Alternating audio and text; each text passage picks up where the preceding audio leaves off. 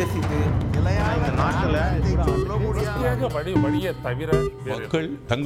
வணக்கம். நேர்வட பேசு நிகழ்ச்சிக்கு வரவேற்கிறோம். ஈரோடு கிழக்கு இடைத்தேர்தலில் நேற்று வாக்குப்பதிவு நடந்து முடிந்தது. எழுபத்தி நான்கு புள்ளி ஆறு ஒன்பது சதவீத வாக்குகள் பதிவாகியிருக்கு சட்டமன்ற நாடாளுமன்ற தேர்தலை ஒப்பிடும்போது இடைத்தேர்தலில் அதிகமான வாக்குகள் பதிவாகுது அப்படிங்கிறது குறிப்பிட்டு சொல்லப்படுது. கடந்த இடைத்தேர்தல்கள் வாக்கு சதவீதமும் உயர்ந்திருக்கிறது. ஏற்காடு திருமங்கலம் போன்ற வாக்கு சதவீதமும் உயர்ந்திருக்கிறது. இதற்கான காரணம் என்னங்கிறதா இன்றைய நேர்விட பேசுவின் பேசுபொருள். ஈரோடு இடைத்தேர்தலில் வாக்கு சதவீதம் அதிகரித்திருப்பது எதை உணர்த்துகிறதுங்கிற தலைப்பில் பேச இருக்கிறோம் திமுகவிலிருந்து கவிஞர் சல்மா பங்கேற்கிறாங்க. விமர்சகர் திரு கலை இணைந்திருக்கிறார். தமிழ் மாநில காங்கிரஸ் கட்சியிலிருந்து திரு யுவராஜ் பங்கேற்றிருக்கிறார். விரைவில் பத்திரிகையாளர் திரு கார்த்திகேயன் இணைய இருக்கிறார் வணக்கம் வீரர்கள் அனைவருக்கும். திரு கலை என்ன காரணம்? இவ்வளவு சதவீத வாக்குகள் சட்டமன்ற நாடாளுமன்ற தேர்தல்களோடு ஒப்பிடுகிற போது தமிழ்நாட்டை பொறுத்த வரைக்கும் இடைத்தேர்தல்களில் தொடர்ந்து இந்த வாக்கு சதவீதம் உயர்றதை நம்மளால பார்க்க முடியுது. ஏற்கனவே சொன்ன மாதிரி ஏற்காடுல அதிகம் திருமங்கலத்தில் அதிகம் ஆர்கே நகர் தொகுதியிலையும் அதிகம். இந்த மாதிரி இப்போ ஈரோட்லையும் அதிகம். ஏதாவது பிரத்யேக காரணங்கள் இருக்கா அதுல? கடந்த இருபத்தொன்று சட்டமன்ற தேர்தலில் அறுபத்தி ஆறு சதவீதம் தான் அங்கே பதிவாச்சு ஈரோடு கிழக்கில்.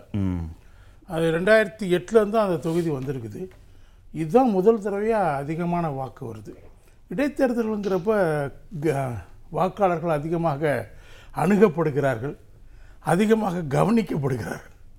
அதனால் அவங்க வந்து இப்போ ஏதாவது இதெல்லாம் கோட்டட் வேர்ட்ஸா வாக்குச்சாவடிக்கு வராதவங்க கூட என்ன பண்ணுறாங்க நம்ம வா பணம் வாங்கிட்டோம் நம்ம போயிடணும் யாருக்காக போடுவோம்? ஆனால் போயிடணும் இங்கே அவங்க வாட்ச் பண்ணுவாங்கள்ல பணம் கொடுத்தவங்க.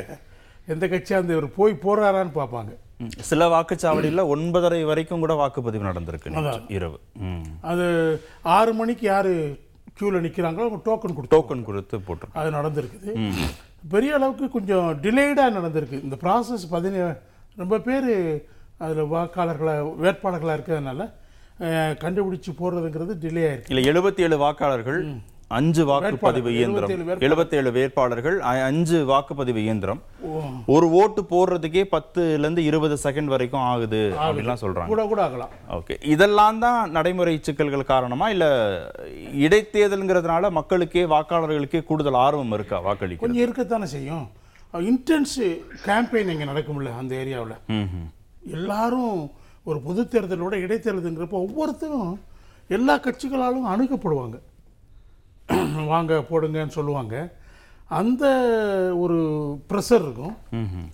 இது எல்லாத்தையும் விட அவங்களுக்கு பல பரிசு பொருட்கள் பணம் அதெல்லாம் கொடுக்கப்படுது இல்லையா? அது ஏதோ சொல்கிறாங்க தே வாக்கு எண்ணிக்கை வாக்குப்பதிவு நடந்துட்டு இருந்தப்போ கூட அந்த பெரிஃபெரி பெரிஃபரல் ஏரியாக்களில் திமுக பணம் கொடுத்தாங்கன்னு சொல்கிறாங்க அந்த நேரத்தில் கூட ஒரு நாலாயிரம் கொடுத்து போ வாக்குக்கு சாவடிக்கு வராதவங்கள நீங்கள் போய் வாக்கு போடுங்கன்னு சொல்லியிருக்கிறாங்க. வாக்குப்பதிவு நடக்கிற சமயத்துல. சமயத்தில். அது கம்ப்ளைண்ட் வந்து அதிமுக கொடுத்துருக்குறாங்க தேர்தல் ஆணையர்கிட்ட. அது மாதிரி ஒன்றும் நடவடிக்கை எடுக்கப்படலைன்னு வச்சுக்கோங்க. இருந்தால் அந்த மாதிரி சில கம்ப்ளைண்ட்ஸ் போயிருக்கு. அந்த நேரத்துலையும் பணம் விநியோகப்பட்டிருக்கு.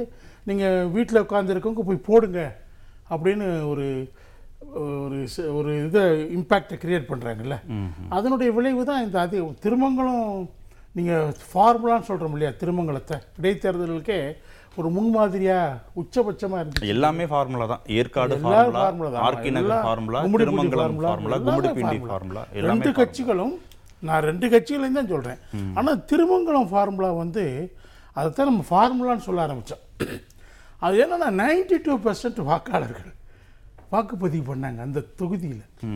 திருமங்கலம் தொகுதியில்.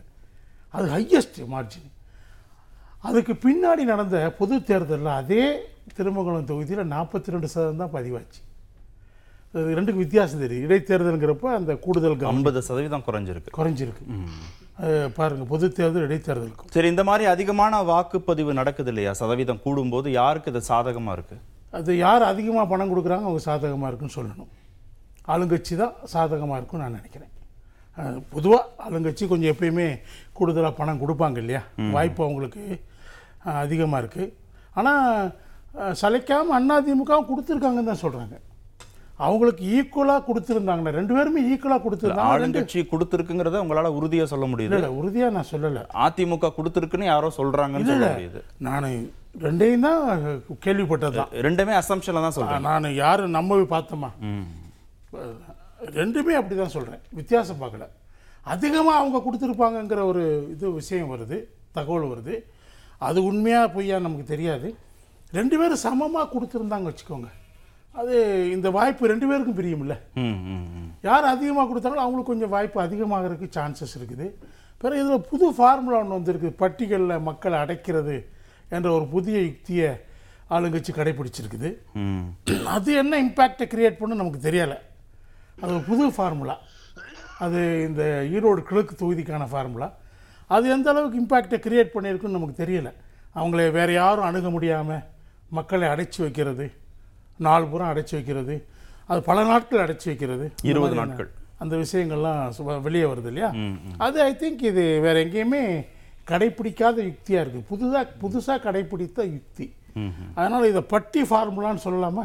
அப்படிதான் சொல்றேன் சொல்லணும்.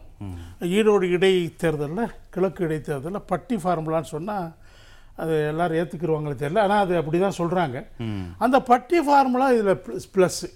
இதில் எல்லாத்தையும் விட even if everything is consider to be equal.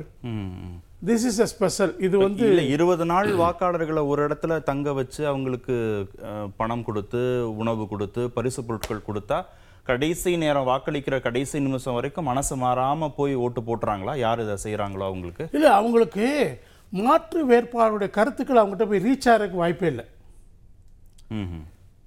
அதை தடை தடை விதிச்சிடுறாங்கல்ல ம், ம். they are kept alone far away from the other கேண்டி கேண்டிடேட்ஸ் ஸோ இப்போ சீமான் பிரச்சாரம் பிரச்சாரம் பண்ணுறாரு அது அவங்களுக்கு போகாது. அப்படி பார்த்துக்கிறாங்க அது அதான் தான் அதான் நோக்கமாக இருக்குன்னு நான் நினைக்கிறேன். அதை வந்து ஆளும் கட்சி மட்டும்தான் பண்ணாங்க. அது மட்டும் வேறு யார் பேரும் வரல அதில் வரல ஆளுங்கட்சி மட்டும்தான் பண்ணியிருக்காங்க. அது சக்ஸஸ் ஆச்சுன்னா அவங்க ஜெயிக்கிறதுக்கான வாய்ப்புகள் அதிகமாக இருக்குது பெர்சன்டேஜ் அதிகமாக லீட் பண்ணுறதுக்கான வாய்ப்புகளும் இருக்குது. எப்பயுமே எனக்கு பொறுத்தவரை இடைத்தேர்தல் என்பது ஒரு ஆளுங்கட்சிக்கு எஜ்ஜு அது அண்ணா திமுகவா திமுகங்கிறது வேற விஷயம். யாரு ஆளும் நம்ம தமிழ்நாட்டை பொறுத்தவரை நமக்கு தெரிஞ்ச வரைக்கும் இந்த ரெண்டு கட்சிகளும் ஆட்சியில் இருக்கும்போது அவங்களுக்கு எஜ்ஜு கிடைக்குது. ஆனால் இந்த தேர்தலை பொறுத்தவரை என்னுடைய ஒப்பீனியன் நெக்க நெக்காக தான் இருக்கும்னு நினைக்கிறேன். எவ்வளவு மார்ஜின் இருக்கும்னு நினைக்கிறீங்க? பெரிய அளவுக்கு மார்ஜின் இருக்காதுங்கிறேன். நெக்க நெக்காக இருக்குங்கிறேன் அப்படியா? ஆமாம் நெக்க நெக்காக தான் இருக்கும் நான் நினைக்கிறேன். இல்ல குறைந்தபட்ச ஒரு எண்ணிக்கையாவது நெக்க நெக்குங்கிறப்போ ஒரு ஐயாயிரம் மேக்ஸிமம் அவ்வளோதான் ரொம்ப மேக்ஸிமம் பத்தாயிரத்துக்கு மேலே சான்ஸே இல்லை போகிறதுக்கு ஐயாயிரம் ஒப்பீனியன் ஐயாயிரம் தான் இடைவெளி இருக்கும்னு நினைக்கிறீங்க. அவ்வளோதான் ஐயாயிரத்துக்குள்ளே தான் இருக்கும்னு நினைக்கிறேன். யார் வேணாலும் வரலாம் ரெண்டு பேரில். வந்து, ஜெயிக்கிறதுக்கு ஆ. அதிமுக ஜெயிக்கவே வாய்ப்பு வாய்ப்பு இருக்குன்னு தான் நான் நினைக்கிறேன். நெக்க நெக்குன்னு அதுதான். Either of these two parties they can come win oh, அப்போ திரு எடப்பாடி பழனிசாமியோடைய செல்வாக்கு இங்க உறுதிப்படுத்தப்படுது இந்த எலெக்ஷன் மூலமா. அது தேர்தல் முடிவு வந்த பிறகு தானே தெரியும். இல்ல இதெல்லாம் சொல்ல முடியுதுல்ல உங்களால. ஐயாயிரம் தான் இடைவெளி வரதுக்கு அந்த அளவுக்கு ஏடிஎம்கே ஜெயிக்கிறதுக்கான வாய்ப்பு இல்ல, எப்படி நான் பார்க்குறேன்னா ஒன்று எடப்பாடி அவர்கள் அதிமுக கேண்டிடேட்டை நிறுத்தணும் எடுத்த முடிவு ஒரு துணிச்சலான முடிவு. திமுகவும் அதிமுகவும் போட்டி போட்டால் தான் போட்டி கடுமையாக இருக்கும். அந்த polarisation of votes eighty percent இந்த ரெண்டு கட்சிகளுக்கு இடையில தான் போலரைஸ் ஆகுது. நான் ஒவ்வொரு எலெக்ஷனில் சட்டமன்ற தேர்தலை நான் பார்க்குறேன். ஸோ ஒரு தொகுதியில் எயிட்டி பர்சன்ட் வாக்காளர்கள் இவங்க ரெண்டு பேருக்கு இடையில தான் போகிறாங்க காங்கிரஸ் அங்கே நின்னா இல்லாட்டி பாஜக நின்னா அந்த இடத்துல அந்த அவங்களால அந்த எயிட்டி பர்சன்ட் ரீச் பண்ண முடியல. அவங்க லீடு மார்ஜி அவங்க வெற்றி பெற்றா கூட மார்ஜின் ரொம்ப குறைவாக தான் அவங்களால வாங்க முடியுது. இந்த கண்டெஸ்ட் எப்போ உதயசூரியன் வெர்சஸ் ரெட்டலைங்கிற அளவுக்கான வீரியம் வந்து மற்ற சின்னங்கள் அந்த போது மாதிரி கண்டெஸ்ட்டு அவ்வளவு ஸ்ட்ராங்காக மற்றவங்க நிக்கும்போது மற்ற சின்னங்கள் நிக்கும்போது வர்றதில்லை நான் நினைக்கிறேன். Edappadi has taken correct step அவர் ஒன்று அவங்க கட்சிக்குள்ளே தன்னை எஸ்டாப்ளிஷ் பண்ணணும்னு நினச்சாரு. தா தாங்கிட்ட தான் கட்சி என்கிட்ட தான் கட்சி இருக்குன்னு அவங்க அவங்க கட்சிக்குள்ளே அவர் ப்ரூவ் பண்ண வேண்டிய கட்டாயம் அவருக்கு இருந்துச்சு. அது ஒரு துணிச்சலான முடிவு நான் சொல்கிறேன் அதில் அது என்ன ஆச்சு அவருக்கு அடுத்தடுத்து என்னாச்சு? இடையூட்டு மனு போட்டப்போ நாங்களாம் ஒன்றுமே நல்லா நினைக்கல. அது ஃபேவரபுளாக சின்னம் வருது. அதுக்கு பின்னாடி தான் பாஜக உள்ள வர்றான். அது வரைக்கும் பாஜக வாஸ் ரிலக்டன்ட் அவங்க உள்ள இவங்களுக்கு ஆதரவாக முழுமையாக வரல அவங்க. இரட்டையிலை சின்னம் வந்த பிறகு நாங்கள் ஆதரிப்போம்னு சொன்னதுனால வந்தாங்க. அதுவும் ரொம்ப லேட்டாக தான் வந்தாங்க. உடனடியாக வரல. ஃபுல் ஸ்விங்கில் ஒன்றும் வரல. இந்த எடப்பாடிக்கு ஏன் வரல அவங்க ஃபுல் ஸ்விங்ல பாஜக? அவங்களுக்கு ஓபிஎஸ்ஸை விட மனசு இல்லை எடப்பாடி வந்து ஒரு ஸ்ட்ராங்கஸ்ட்டு லீடராக அதிமுக எமர்ஜ் ஆகிறத அவங்க விரும்பலை. பாஜக. ம் விரும்பலை. அந்த கட்சி தன்னுடைய கட்டுப்பாட்டில் இருக்குன்னு நினைக்கிறாங்க. அந்த கட்சி உடையணும் சுக்குநூறாகணும். மற்ற யாருமே ஒரு டாப் லீடர் அதில் வந்துடக்கூடாது அஹ் வந்துட்டா தங்களுடைய கட்டுப்பாடு அதுலேருந்து போயிடும். தங்களால் அவங்கள டிக்டேட் பண்ண முடியாதுன்னு அவங்க நினைக்கிறாங்க. இப்போ கூட நான் சொல்கிறேன் அவங்க வந்து பாஜகவை நம்ம மோசம் போயிட்டோன்னு சொல்லி பன்ருட்டியார் சொல்லியிருக்கிறாரு. திரு பன்ருட்டியார் சொல்லியிருக்காரு. நான் சொன்னேன் இல்லை. இப்பயும் கூட ஓபிஎஸ்ஸை விட மாட்டாங்க அவங்க. சரி கண்டிப்பா ஓபிஎஸ் வந்து ஒரு ட்ரம்ப் கார்டா? ஆஹா. எடப்பாடியை மட்டம் தட்டுறதுக்கு இல்லாட்டி அவருடைய பலவீனப்படுத்துவதற்கு பயன்படுத்துவாங்க. பாஜக பயன்படுத்த பாஜக எந்த ஒரு கட்சியிலையும் உள்ள புகுந்து தங்களை நிலைநிறுத்திக் கொள்வதை அவங்க உறுதியா செய்வாங்க அந்த இப்ப வேலையை. நீங்க சொல்ற இந்த ஐயாயிரம் மார்ஜின்லாம் வந்துடுச்சுன்னா அதுக்கப்புறம் அது எடுபடாது இல்ல அதான் அதுதான் அவங்க விரும்பல. அதை வந்துடக்கூடாதுன்னு தான் அவங்க விரும்பல. பாஜக விரும்ப அதனால முழுமையா ஆதரவு தரல நான் சொல்லிட்டேனே. சரி ஓகே. திருமிகு சல்மா இப்போ அதிகமான வாக்கு சதவீதம் தேர்தல் ஜனநாயகத்துல எப்போதுமே எதிர்பார்க்கப்படக்கூடிய ஒன்றா இருக்கு. நூறு சதவீத வாக்காளர்களும் வந்து ஓட்டு போடணும் அப்படின்னு நம்ம எதிர்பார்க்கிறோம். ஆனால் வாக்கு சதவீதம் அதிகமாயிடுச்சு அப்படின்னா அதற்கு பின்பு இவ்வளவு தூரம் சந்தேகங்களும் சந்தேகங்கள் வலுத்துருது அது பட்டி ஃபார்முலா பரிசு பொருட்கள் கொடுக்குறாங்க டோக்கன் கொடுத்தாங்க கடைசி நேரத்தில் பணம் கொடுக்கப்பட்டது வாக்காளர்களுக்கு இவ்வளவையும் ஆளும் கட்சி செஞ்சிச்சுங்கிறது தான் பிரதானமான குற்றச்சாட்டு. இப்போ இந்த வாக்கு சதவீதம் உயர்ந்ததற்கு பின்னாடி ஆளும் கட்சியுடைய இந்த முயற்சிகளும் இருக்கா? முதல்ல இந்த தேர்தல்களில் ரெண்டாயிரத்தி பதினொன்று அந்த சட்டமன்ற தேர்தலில் எழுபத்தி ஏழு புள்ளி அறுபது சதவீதம் வாக்கு பதிவாயிருக்கு இந்த ஈரோடுலேயே. முதல்ல அதை நம்ம புரிஞ்சுக்கணும்.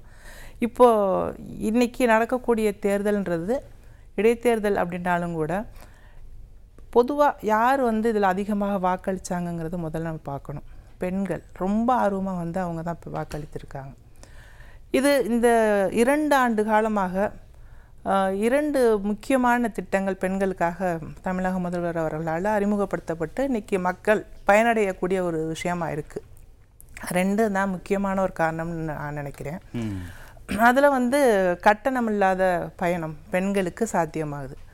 இரண்டாவது புதுமை பெண் திட்டம். இப்படி அரசினுடைய திட்டங்களால் யாரெல்லாம் பயனடைந்தார்களோ அவர்கள் வந்து ஆர்வத்தோடு வந்து இந்த வாக்குகளை செலுத்துகிறாங்க அதுதான் முக்கியமான காரணம். ரெண்டாவது வந்து ஒரு ந நம்பிக்கையான தலைவராக அவர் இன்னைக்கு ப்ராமிசிங் லீடர் அப்படின்னு பார்த்தோன்னா இன்னைக்கு எங்களுடைய முதலமைச்சர் அவர்கள் தான் நீங்கள் பார்த்து அதிமுகவில் என்னென்ன குழப்படிகள் நடந்துக்கிட்டு இருக்கு அது எல்லாத்தையும் கலையே இப்போ சொல்லிட்டாரு.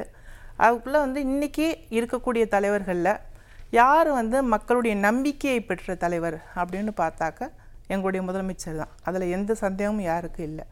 அப்போ மக்கள் வந்து யாரை தேர்ந்தெடுக்கணும்னு சொல்லி முடிவு பண்ணிட்டாங்க. இது இடைத்தேர்தல்.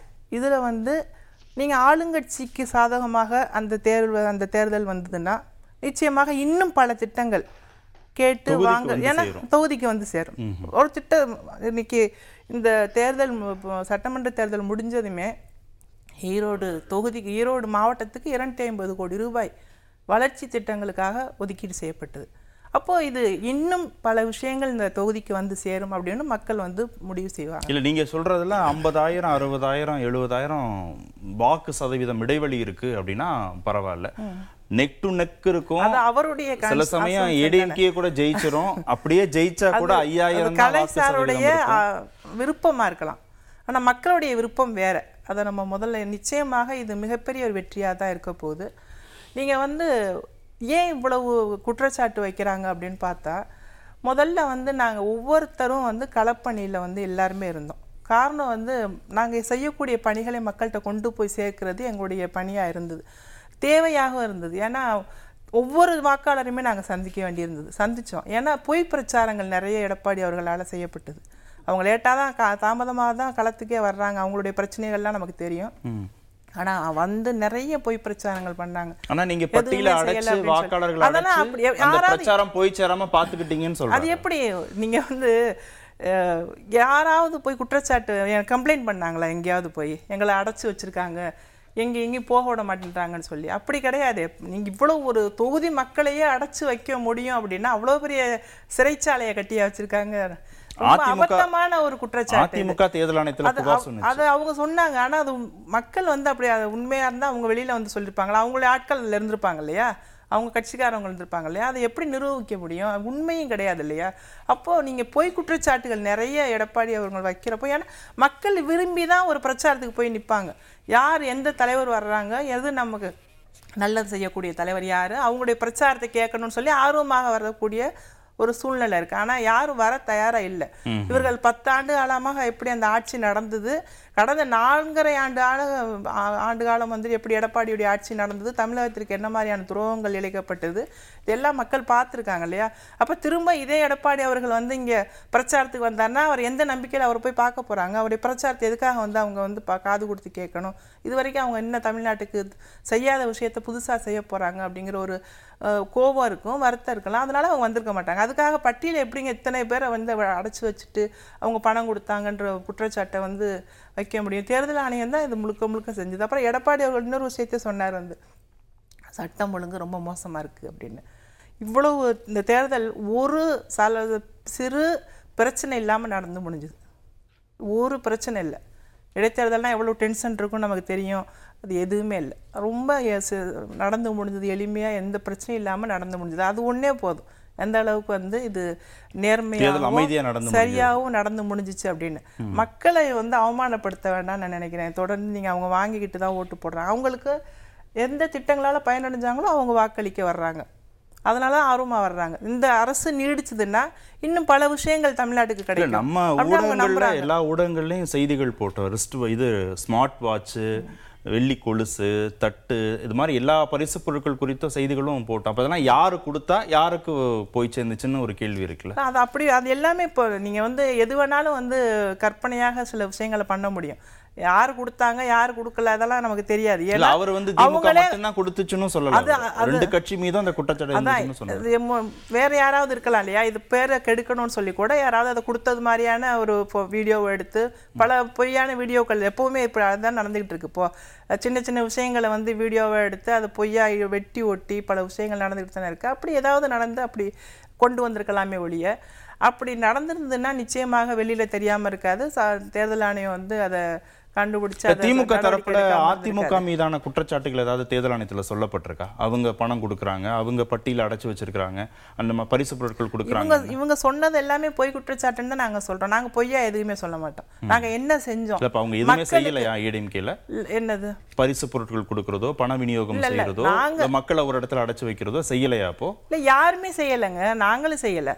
அவங்க பொய் குற்றச்சாட்டுகளை வைக்கிறாங்க. அதான் சட்டம் ஒழுங்கு மோசமா இருக்குன்னு ஒரு பொய் குற்றச்சாட்டை வைக்கிறாரு. அது இல்லைன்னு சொல்லி ப்ரூவ் ஆயிருக்கு. அப்போ நாங்க பொய்யா எந்த விஷயத்தையுமே கொண்டு போகல. மக்கள்கிட்ட நாங்க என்னென்ன செஞ்சிருக்கோம் என்ன செய்ய போறோம் இனி தமிழ்நாடை வந்து ஒரு வளர்ச்சி திட்ட பாதையில கொண்டு போவோம் அப்படின்ற ஒரு நம்பிக்கையை கொடுத்தாரு எங்க முதலமைச்சர் அவர்கள். அப்புறம் இன்னொரு விஷயமா ஆயிரம் ரூபாய் மகளிர் உரிமை தர தொகை கொடுக்கலன்னு சொல்லி எடப்பாடி அவர்கள் அதை கூட பிரச்சாரமா கொண்டு போனாங்க. ஆனா அதை வந்து நாங்க வந்து மக்கள்கிட்ட கொண்டு சொல்ல வேண்டிய கடமை இருந்ததுன்றனால தான் முதலமைச்சர் அவர்கள் தன்னுடைய பிரச்சாரத்துல சொன்னாங்க. அதாவது மார்ச்ல நிதி நிலைமைக்கு அப்புறம் அறிவிக்கப்படும். நிதி நிலை பட்ஜெட்டுக்கு அப்புறம் அப்படின்னு சொல்லி. அதை வந்து உடனே வந்து தனிப்பட்ட முறையில் அது வந்து எப்படி சொல்லலாம்? இது எப்போவோ அறிவிச்ச ஒரு திட்டம். நீங்கள் இல்லை கொடுக்கல கொடுக்கலன்னு சொல்லி நீங்கள் பிரச்சாரம் செய்கிறப்போ நாங்கள் இல்லை இப்போ தரப்போகிறோம் அப்படின்னு சொல்கிறதுல என்ன தப்பு? அப்போ இது போல் பல மோசமான குற்றச்சாட்டுகளை தான் அவங்க வச்சுட்டு இருந்தாங்க. பொய்யான குற்றச்சாட்டுகள் அதை கடந்து. மக்கள் வந்து நம்பிக்கையோட யார். சரியான ஒரு முதலமைச்சர் அப்படிங்கிறத அவங்க தேர்வு செய்யணும்னு நினைச்சாங்க. அதே போல இன்னைக்கு இடைத்தேர்தலையும் அவங்க தான். தீர்மானிச்சிருக்காங்க யார் வெற்றி பெறணும் அப்படின்னு சொல்லி. திரு யுவராஜ் ரெண்டு விஷயம். ஒன்று பெண்கள் வந்து அதிகமாக வாக்களிச்சிருக்கிறாங்க. அது வந்து பெண்கள் தொடர்பாக மகளிர் தொடர்பாக முதலமைச்சர் அறிவித்த திட்டங்களுக்கான பரிசாக அவங்க வாக்குகள் செலுத்தியிருக்கிறாங்க. இன்னொன்று திரு ஸ்டாலினை ப்ராமிசிங் லீடராக வாக்காளர்கள் பார்க்குறாங்க. மீதி இருக்கக்கூடிய மூன்று ஆண்டுகளுக்கு மேலே திமுக அரசு தான் இருக்க போகுது. கொடுத்த வாக்குறுதிகளை நிறைவேற்றுவார்கள்ங்கிற நம்பிக்கை முதலமைச்சர் மீது இருக்கு வாக்காளர்களுக்கு. அதற்காக தான் அந்த வாக்கு சதவீதம் உயர்ந்திருக்குன்னு சொன்னாங்க திருமிகு சல்மா. இல்ல சார் அவங்க மேடம் ஒரு விஷயத்த சொல்லணும். அஹ் ஈரோடு கிழக்கு தொகுதி பொறுத்தவரைக்கும் பாத்தீங்கன்னா ஒரு 250 கோடி ரூபாயில திமுக வந்து ஒரு பிக் பாஸ் நிகழ்ச்சி நடத்தியிருக்கிறாங்க. எப்படி பிக் பாஸ் நிகழ்ச்சியில போய் ஒரு வீட்டுக்கு அடைச்சி வச்சு ஒரு நூறு நாள் வந்து பத்து கேமரா வச்சு நடக்கிறத வந்து போட்டு நிகழ்ச்சி நடத்தினாங்களோ திரு கமலஹாசன் அதே மாதிரி ஈரோடு கிழக்கு தொகுதியில் ஒரு இருபத்தஞ்சு நாள் மக்களை வந்து எப்படியெல்லாம் ஏமாற்ற முடியுமோ எப்படியெல்லாம் பணத்தை கொடுத்து எப்படியெல்லாம் வந்து பரிசு பொருள் கொடுத்து ஏமாற்ற முடியுமோ ஒரு தேர்தலை நடத்தி முடிச்சிருக்காங்க. நிச்சயமா நேத்து நடந்த வாக்குப்பதிவுக்கு பிறகு நிச்சயமா திமுக கூட பாத்தீங்கன்னா இன்றைக்கு வெளிப்படையா வந்து இங்க வெற்றி பெறும் சொல்லவே இல்லை. இதே 45 நாளுக்கு முன்பு ஒரு லட்சம் வாக்கு வித்தியாசம் ஜெயிப்பேன்னு சொன்னாங்க திமுக. இன்றைக்கு அவங்களால வெளிப்படையா வந்து ஐம்பதாயிரம் வாக்கு வித்தியாசம் ஜெயிக்க முடியும்னு சொல்ல முடியுமா? இல்ல நாங்க வெற்றி பெற்றும் சொல்ல முடியுமா? ஏன் வந்து இரு- இருபத்தி திரு ஈவிகேஎஸ் இளங்கோவன் சொல்றாரு. நான் மொத்த வாக்குகள். வர்றதுல. மொத்த வாக்குகள் வர்றதுல எண்பது சதவீத வாக்குகளை நான் வாங்குவேன் அப்படின்னு சொல்றாரு அவர். இல்ல இல்ல சார் பாவம் சார். அவரை பொறுத்தவரை அவர் வந்து மொத்தமா வந்து திமுக குத்தகைக்கு எடுத்து ஒரு 45 நாளா செயல்படுத்திட்டு வர்றாங்க. அவருக்காக காங்கிரஸ் கட்சி தலைவர்களோ இல்ல தொண்டர்களோ யாரும் வேலை செய்யவே இல்லை. அதனால ஒரு பேச்சை பெருசா எடுத்துக்க தேவையில்லை. அவர் நேரத்தை வந்த மாதிரி பேசுவாரு. அது கடந்த காலங்களில் பார்த்திருக்கிறோம். அதே மாதிரி மேடம் சொன்னாங்க வந்து அவங்க சாதனையை சொல்லி நாங்க வாக்கு கேட்டுன்னு சொன்னாங்க. தயவு செய்து கடந்த 21 மாத காலமா என்ன சாதனை செய்தாங்கன்னு பட்டியலிட சொல்லுங்க. மகளிருக்கு இலவசமா பேருந்து விட்டான்னு சொன்னாங்க. ஈரோட்ல எத்தனை பேருந்து அவங்க வந்து விட்டாங்க? நீங்க எத்தனை பேருந்து இயங்கிட்டு இருக்குதுன்னு அவங்க வெளிப்படையா சொல்ல சொல்லுங்க. எத்தனை மக்கள் பயனடைஞ்சாலும் சொல்ல சொல்லுங்க. நீங்க சார் இடைத்தேர்தல் பொதுவாகவே அது ஆளுங்கட்சி எதிர்க்கட்சியா இருந்தாலுமே நேரடியா மக்கள் சந்திக்கிறோம். மக்கள்கிட்ட வந்து வாக்களிக்காத மக்களை கூட வீடு வீடா போய் கூட்டு வந்து வாக்களிக்க வைக்கிறோம். அதுல வந்து வாக்கு சதவீதம் ஏறது வந்து ஒரு பெரிய விஷயம் கிடையாது சார் அதுல வந்து அதிமுக திமுக தமா காங்கிரஸ் எல்லாருமே இணைந்து பணியாற்றும் பொழுது வாக்கு சதவீதம் ஜாஸ்தி வரும். ஏன்னா கான்சென்ட்ரேட் பண்ணும் ஒவ்வொரு வீட்டையும் நாங்க வந்து கண்காணித்து வாக்கு போட வைப்போம். அதனால வந்து அதனால வந்து அது திமுக சாதகம்லாம் சொல்ல முடியாது. இப்ப யாருக்கு சாதகம்னு இருக்குல்ல? அதிகமான வாக்கு சதவீதம்ங்கிறது யாருக்கு சாதகம்? திமுகவுக்கு சாதகம் இல்லைன்னா அப்ப அதிமுகவுக்கு சாதகம் அது. இல்ல அப்படி கிடையாது. நீங்க பொது தேர்தல்ல வந்து வாக்கு சதவீதம் ஆன்டி சிம்பத்திஸ் சொல்லுவாங்க. இந்த தேர்தலை பொறுத்தவரை மக்களை வந்து நேரடியாக இப்ப நானே பாத்தீங்கன்னா ஒரு மூவாயிரம் பேர் தொலைபேசியில பேசியிருக்கேன். அதனால வந்து அவங்க எல்லாம் எனக்கு கடந்த தேர்தல் நான் போட்டியிடாத போது யார் யார் வாக்களிக்கலையோ அவங்களை இந்த மாதிரி அணுகி அவங்களை வாக்களிக்க வச்சிருக்கேன். அது நிச்சயமா எங்களுக்கு தான் வாக்களிப்பாங்க. ஆனா சார் எங்களை பொறுத்து நாங்க வெற்றி. ஏன்னா பொதுவா இடைத்தேர்தல் ஆளுங்கட்சி சொல்லக்கூடியது. ஏன் இந்த முறை ஆளுங்கட்சி ஏன் மௌனமா இருக்காங்க ஒரு வாரமா காலமா? அதே செந்தில் பாலாஜி என்ன சொன்னாரு? நாங்க எண்பதாயிரம் வாக்கு வித்தியாசம் ஜெயிப்போம்னாரு மேயர் என்ன சொன்னாரு? ஏன் இருபத்தி நாலு மணி நேரமா யாரும் வாய் திறக்காம இருக்கு? காரணம் அவர்களுக்கே குழப்பம். ஏன் ஏன் அமைதியா இருக்காங்க நீங்க நினைக்கிறீங்க? மார்ஜின் குறைஞ்சிரும் நினைக்கிறாங்களா? இல்ல, தோத்து போவோம்னு நினைக்கிறாங்களா? சார் அவங்க ஒரு லட்சம் ஒரு லட்சத்தை ஆரம்பிச்சாங்க. பிறகு என்ன சொன்னாங்க? எண்பதாயிரத்துக்கு வந்தாங்க. ஐம்பதாயிரத்துக்கு வந்தாங்க. இப்ப மௌனம் ஆயிட்டாங்க காரணம் அவங்க மக்களை பொறுத்தவரை எப்படியோ பணம் கொடுத்து விலைக்கு நினைச்சாங்க.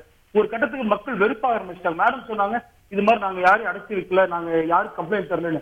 நடக்கிறது அவங்க ஆட்சி இருக்கிறது அவங்க கலெக்டர் அவங்க எஸ்பி அவங்க கமிஷனர் யாரு சார் கேஸ் எடுத்துக்குவா? ஒரு இன்ஸ்பெக்டர் நாங்க போய் எதிர்க்கட்சியா இருக்கிற நாங்க போய் கம்ப்ளைண்ட் கொடுத்தா கூட எலெக்ஷன் கமிஷன் தடுக்கவே இல்லையே. என்ன நடவடிக்கை எடுத்தாங்க ஈரோட்ல வந்து என்ன கண்காணிப்பு இருந்துச்சு? சர்வ எந்த இடைத்து சார் நாங்களும் ஒரு ஆறு ஏழு இடைத்து ஒர்க் பண்ணிருக்காங்க இது மாதிரி காவல்துறை எதையுமே கண்டுக்கல. நீங்க சிஆர்பிஎஃப் வந்தாங்க சார் அவங்க எல்லாம் என்ன வேலை பார்த்தாங்கன்னு எனக்கு தெரியல சார் சர்வ சாதாரணமா பரிசு பொருள். இல்ல சார் தேர்தல் ஆணையமோ சிஆர்பிஎஃப் வீரர்களோ மாநில அரசின் கட்டுப்பாட்டை இல்லைல்ல திமுக அரசின் கட்டுப்பாட்டை இல்லையே இல்ல இல்ல சார் நீங்க தமிழக காவல்துறை கட்டுப்பாடு இருக்கு. சிஆர்பிஎஃப் பொறுத்தவரை சார் தமிழக காவல்துறை வந்து ஒத்துழைப்பு கொடுத்தா மட்டும்தான் அவர் நடவடிக்கை ஆனா அவங்க ஊர் புதுசு இடம் புதுசு எதுவுமே தெரியாது. நீங்க எதுவுமே இல்லையா சார் இஷ்டத்துக்கு பணம் கொடுத்தாரு ஒண்ணு சொல்றேன் சார் கடந்த பதினஞ்சு நாள் பாதி பேர் வீட்டுல தூங்கவே இல்லை சார். ஒரு மணிக்கு மேல திமுக கூட்ட தட்டி அதை கொடுக்குறேன் கொலுசு கொடுக்குறாங்க. விலை கொடுக்குறாங்க வாட்ச் கொடுக்குறாங்க என்னென்ன கொடுக்குமோ அத்தனை கொடுக்குறாங்க சார். நேற்று ஓட்டு போட போட நாலாயிரம் ரூபாய் பணம் கொடுக்குறாங்க. அவ்வளவு பயம் உங்களுக்கு. ஏன்னா இந்த களத்துல நாங்க அதிமுக அவங்க சொன்ன மாதிரிதான். அதிமுக ஆரம்பிக்கும் பொழுது சார் சொன்னாரு பல்வேறு பிரச்சனை இருந்துச்சு. சிம்பிள் கிடை சிம்பிள் கிடைக்குமா கிடைக்காதா? உச்ச நீதிமன்ற தீர்ப்பு நிலுவையில் இருந்துச்சு. ஒரு பக்கம் பத்திரிகை எல்லாம் வந்து இபிஎஸ் அவருக்கு அழுத்து கொடுத்தாங்க. அவர் வந்து தலைவரை உருவெடுக்க முடியுமான்னு சரி பல்வேறு இடைஞ்சல்ல தேர்தல்ல அதிமுக கூட்டணி கட்சி வந்துச்சு சார். ஆனா நான் வெளிப்படையா சொல்றேன் இபிஎஸ் அவருடைய தனி மனித உழைப்பு நிச்சயம் பாராட்டத்தக்கது. தைரியமா அந்த களத்துக்கு வந்தாரு. எல்லாரும் ஒரு சொன்னாங்க டெபாசிட் வாங்க மாட்டாங்க அஹ், தேர்தல்ல கேண்டிடேட் கிடைக்க மாட்டாங்க கூட்டணி ஒத்துழைப்பு இருக்காதுன்னாங்க சார் கூட்டணி ஒத்துழைப்பு நூறு சதவீதம். தமிழ் மாநில காங்கிரஸா இருக்கட்டும் இல்லைன்னு சொல்றாருல திரு கலை பேசும்போது பாஜக நூறு சதவீதம் ஒத்துழைப்பு கொடுக்கலன்னு சொல்றாரு. நான் சார் அவருடைய கருத்து அவருடைய கருத்து நாங்க மதிப்பளிக்கிறோம். ஆனா நான் களத்தில் நேரடியாக இருந்தவன். திரு அண்ணாமலை அவரோட இணைஞ்சு பணியாற்றினேன் இங்க இருக்கிற மாவட்ட தலைவர்கள் இங்க இருக்கிற அத்தனை பணியாளர்கள் இணைஞ்சு பணியாற்றும் பொழுது அவங்க நூறு சதவீதம் பாஜக இந்த பகுதியில ஒத்துழைப்பு திரு எடப்பாடி பழனிசாமி வந்து ஒரு ஸ்ட்ராங்கஸ்ட் லீடரா எமர்ஜ் ஆகிறத பிஜேபி விரும்பல. ஓபிஎஸ்க்கும் இபிஎஸ்க்கும் பிரச்சனை இருந்துட்டே இருக்கிறத விரும்புது. அதனால அவர் எமர்ஜ் ஆகிறத விரும்பாததுனால முழு ஒத்துழைப்பை கொடுக்கலன்னு சொன்னாரு. சார் யாரு தடுத்தாலும் இபிஎஸ் உடைய வளர்ச்சியை யாரும் தடுக்க முடியாது. அது உண்மை. நிலவரம் அது எந்த கட்சி நினைச்சாலுமே அது பாஜக நினைச்சாலும் முடியாதே சார். இப்ப நாங்க நினைச்ச பாஜக தலைவருடைய வளர்ச்சியை தடுக்க முடியுமா? சார் அந்தந்த கட்சி தொண்டர்கள் யார விரும்புறாங்களோ அவங்க தான் தலைவராக வர முடியும். எப்படி சார் பாஜக நினைச்ச இபிஎஸ் வளர்ச்சியை தடுக்க முடியும்? இன்னைக்கு கடந்த இரண்டு வருட காலம் உங்களுக்கு தெரியும் எத்தனை பிரச்சனையை எதிர்கொண்டு தான் சார் இன்னைக்கு இவ்வளவு தூரம் களத்தில் நின்றுருக்காரு. இதே பத்திரிகை என்ன சொன்னாங்க? இந்த இந்த சீட்டை தாமக கொடுத்து அதிமுக இபிஎஸ் ஒதுக்குவாரு அதிமுக ஒதுக்கும் காரணம் தோத்து போனா தாமக மேல பழி போட்டுறோம் இதே பத்திரிகை தான் சொன்னாங்க. இதே பத்திரிகை என்ன சொன்னாங்க? அடுத்து ஓபிஎஸ் வந்து அஹ், முன்னிலைப்படுத்தி இபிஎஸ் வந்து ஓர ஓரங்கட்டுனீங்க இன்னைக்கு என்ன ஆச்சு? ஒட்டுமொத்தமா தேர்தல் சந்திச்சாரு. வலிமையா தேர்வு செஞ்சு அத்தனை கூட்ட கூட்டணி கட்சி ஒரு பின்னாடி நின்றுட்டு கடுமையை களப்பணியாற்றணும் சார் எனக்கு தெரிஞ்சு வரலாறுல ஒரு எதிர்க்கட்சி தலைவர் அதிமுக தலைவர் நேரடியாக களத்திற்கு வந்து திமுக தெரியும் எவ்வளவு பணப்படத்தை பயன்படுத்துறாங்க எத்தனை அதிகார படத்தை அதையெல்லாம் தாண்டி ஒரு மனிதன் இருந்தாலும் இபிஎஸ் பாராட்டணும் சார். வெற்றி தோல்வி ரெண்டாவது நிச்சயமா ஜெயிப்பா. இல்ல, அது அவருடைய அவருடைய செல்வாக்கை நிரூபிக்கிறதுக்கான தேர்தலாம் பாக்குறாரு அவர். ஈரோடு கிழக்கு இடைத்தேர்தல அவருடைய செல்வாக்கை நிரூபிப்பதற்கான தேர்தலா பாக்குறாரு. எந்த தேர்தலா இருந்தாலும் எந்த கட்சி தலைவர் தன்னுடைய செல்வாக்க வந்து நிரூபிக்க தான் பார்ப்பாங்க. ஆர்கே நகர் தேர்தல்ல திமுக டெபாசிட் இருந்துச்சு. அதுக்காக திரு ஸ்டாலின் அவருக்கு செல்வாக்குன்னு சொல்ல முடியும்? மீண்டும் முதலமைச்சரா வந்தார். சார் இடைத்தேர்தல் ஒரு முடிவை வச்சு ஒரு கட்சி ஒரு தலைவரையோ கட்சி எதிர்காலத்தை நிர்ணயிக்க முடியும் ஆனா அப்படி இருக்கும் பொழுது இன்றைக்கு சாரே கலைச்சர்னு சொல்றாரு அதிமுக ஜெயிக்கும் சொல்றாரு. அந்த நம்பிக்கை எப்படி வருது சார் அதிமுக உழைப்பு கூட்டணி கட்சி உழைப்பினால தானே? இதுக்கு முன்னாடி ஆர்கே நகர் அப்படி சொல்லிருக்க முடியுமா? இதுக்கு நீங்க வந்து நாங்குநேர் தேர்வு சொல்ல முடியுமா? இது வந்து சார் நான் சொல்றேன் இதுக்கு காரணம் இன்றைக்கு திமுக மிகப்பெரிய அதிருப்தி சார் மேடம் சொல்றாங்க இருபத்தொரு மாத காலம் தங்கம் தென்னரசு வந்து பத்திரிகை சந்திப்பை சொல்றாரு. நாங்க நிதி ஒதுக்கி இருக்கிறோம்னு சொல்றாரு. அந்த நிதி கூட அதிமுக எடப்பாடி ஒரு நிதியை தான் இன்றைக்கு செலவு பண்றாங்க. என்ன திட்டத்தை கொண்டு வந்தாங்க சார் அவங்க? திரு ஈவி கேசி அவங்க என்ன சொல்றாரு? தன்னுடைய மகன் அவருடைய இருபது மாதத்துல தெருவிளக்குல போட்டா சொல்றாரு. அந்த தெருவிளக்கு கூட அதிமுக ஆட்சி காலத்தில் ஒதுக்கப்பட்ட விகித போட்ட ரோடு போட்டாங்களா? இன்றைக்கு ஊராட்சி கோட்டை குடிநீர் திட்டத்தை எடப்பாடியார் கூட தொண்ணூறு பேர் முடிஞ்சிருச்சு இருபத்தோரு மாதம் அதை செயல்படுத்தல. இன்றைக்கு இதே கவர்மெண்ட் ஹாஸ்பிட்டல் வளாகத்துக்குள்ள பாத்தீங்கன்னா எண்பத்தஞ்சு கோடி மல்டி ஸ்பெஷாலிட்டி ஹாஸ்பிட்டல் கட்டு அந்த வேலை ஸ்லோ பண்ணிட்டாங்க. அது மட்டும் இல்ல சார் இன்னைக்கு ஈரோடு பொறுத்து நெசவாளர் நிறைந்த பகுதி சார். கரண்ட் பில் ஏற்றி விட்டு எவ்வளவு இருபத்தையாயிரம் சரி எவ்வளவு மார்ஜின் வரும்னு நீங்க களத்துல இருந்தீங்க? ரெண்டு தரப்புக்கும் எவ்வளவு மார்ஜின் இருக்கும்னு நினைக்கிறீங்க? சார் அது எனக்கு பிரிண்ட் பண்ண தெரியாது சார். நிச்சயமா அதிமுக ஜெயிக்கும். அதுக்குடைய நிலைமை இன்றைக்கு இருக்கு இன்றைக்கு நேற்று. ஜெயிக்கிறதுக்கே வாய்ப்பு இருக்குன்றீங்க ஏடிஎம்கே சார் நிச்சயமா வாய்ப்பு இருக்கு சார். ஏன் சார்? எங்களை போய் கேட்டா நாங்க தோத்து போயிருந்தோம் சொல்லுவோம். ஆனா நாங்க ஜெயிப்போம் சார். அதுல மாற்று கருத்து இல்லை. ஏன்னா அரசியல்வாதியா நான் பேசுறேன் ஒரு சாதாரண மனிதனா ஈரோட்டுக்காரனா பேசுறேன் சார். இன்றைக்கு திமுக ஈரோட்டுக்கு என்ன செய்யுதுன்னு மேடம் பட்டியலிட சொல்லுங்க. முதலமைச்சர் வந்தாரு சார். நீ சொல்ற ஆயிரம் ரூபாய் சொல்றாங்க. இருபத்தோரு மாத காலம் ஏன் சார் ஆயிரம் ரூபாய் தரல? அவங்க தேர்தல் வாக்கு என்ன சொன்னாங்க? நாங்க நிதிநிலை சரியானதுக்கு அப்புறம் தான் கொடுப்பன திமுக சொன்னாங்க சார்? நீட் தேர்வுக்கு என்ன சார் சொன்னாங்க? நாங்க வந்தோடனே கழித்து விடுவோம். எங்க ரகசியம் இருக்குன்னு சொன்னாங்க சார். ஏன் சார் நீட் தேர்வுக்கு வந்து விதி அவங்க வந்து அவங்களால வந்து இன்னைக்கு அதை எடுக்க முடியல தமிழ்நாட்டுல இருந்து? சொல்லுங்க பாக்கலாம் சார். மகளிர் சார் ஈரோட்ல எவ்வளவு அவங்க சொன்னாங்க தாய்மார் மகிழ்ச்சியா வாக்களிச்சாங்கன்னு. உதயநிதி சார் என்ன சார் சொன்னாரு? தேர்தல் அப்ப வந்து என்ன சார் சொன்னாரு? நீங்க எல்லா பண்ணி பேங்க் அடமான நீங்க ஆட்சி வந்து எடுத்து கொடுப்பேன்னு சொன்னாங்க சார். எத்தனை மகளிர் சார் காதுல தோடுல கழுத்துல தாலியும் இருக்காங்க சார். இவங்க பேச்ச நம்பி ஏழை மக்கள் ஏமாத்திட்டாங்க சார். கூட்டிட்டு போய் இன்றைக்கு திமுக இன்றைக்கு வாக்களிக்கிறாங்க சார். எனக்கு தெரியும் களத்துல இருந்து பார்த்தோம். மிரட்டப்படுறாங்க சார். ஐநூறு ரூபாய் பணத்தை கொடுத்து பட்டியல் அடைச்சு வச்சிடுறாங்க சார். அறுபது இடத்துல பட்டியல் அடைச்சிருக்காங்க. மேடம் இல்லைங்கிறாங்க. உங்க தொலைக்காட்சியில வந்துச்சு. எல்லா தொலைக்காட்சியிலும் வந்துச்சு. உள்ள அடைச்சு வச்சத. பத்திரிக்கை தாக்கப்பட்டாங்க. சொல்ல முடியுமா? பேசுவோம். அடுத்த சுற்றுலையும் பேசுவோம். அடுத்த சுற்றுலையும் பேசுவோம். திரு கார்த்தியின் என்ன காரணம் இவ்வளவு வாக்கு சதவீதம் உயர்ந்ததற்கு இடைத்தேர்தல இல்ல வழக்கமான பாணி தானா அது இடைத்தேர்தலில் உயர்றது? இல்லை ஒரு இது ஒரு பேட்டர்ன் வந்து தமிழகத்தில் பொறுத்த வரைக்கும் குறிப்பாக இடைத்தேர்தல்களில் பொது தேர்தலை விட அதிகமான வாக்கு சதவீதம் பதிவாகிறது. அது ஏற்காடு நீங்களே சொன்ன மாதிரி ஏற்காடாகட்டும் திருமங்கலம் ஆகட்டும் விக்கிரவாண்டி நாங்குநேரி ஆர்கே நகர். எல் ஆர்கே நகர் எல்லாவற்றிலுமே அதுக்கு ஒரு எக்ஸப்ஷன் பார்த்தீங்கன்னா அந்த ரெண்டாயிரத்தி பத்தொம்போதில் நடந்த அந்த மினி அசெம்பிளி எலெக்ஷன் சொல்லக்கூடிய இந்த இருபத்தி ரெண்டு தொகுதிகளுக்கு நடந்தது தான். திமுக பதிமூணு எதிர்க்கட்சியாக இருந்த கட்சி பதிமூணு வெற்றி பெற்றது. ஆளுங்கட்சி ஒன்பது தொகுதியில் வெற்றி பெற்றது. அதில் மட்டும்தான் வந்து ஒரு எட்டு தொகுதிகள் வந்து பொது தேர்தலை விட கம்மியான வாக்குகள் பதிவானது. குறிப்பாக அம்மையார் முன்னாள் முதலமைச்சர் ஜெயலலிதா அவர்கள் அவர்கள் போட்டியிட்ட முன்பு போட்டியிட்ட ஆண்டிப்பட்டியும் சரி இது க முன்னாள் முதலமைச்சர் திரு கலைஞர் கருணாநிதி அவர்கள் போட்டியிட்ட திருவாரூர் அந்த இரண்டு தொகுதிகள் அந்த எட்டில் அடங்கும்.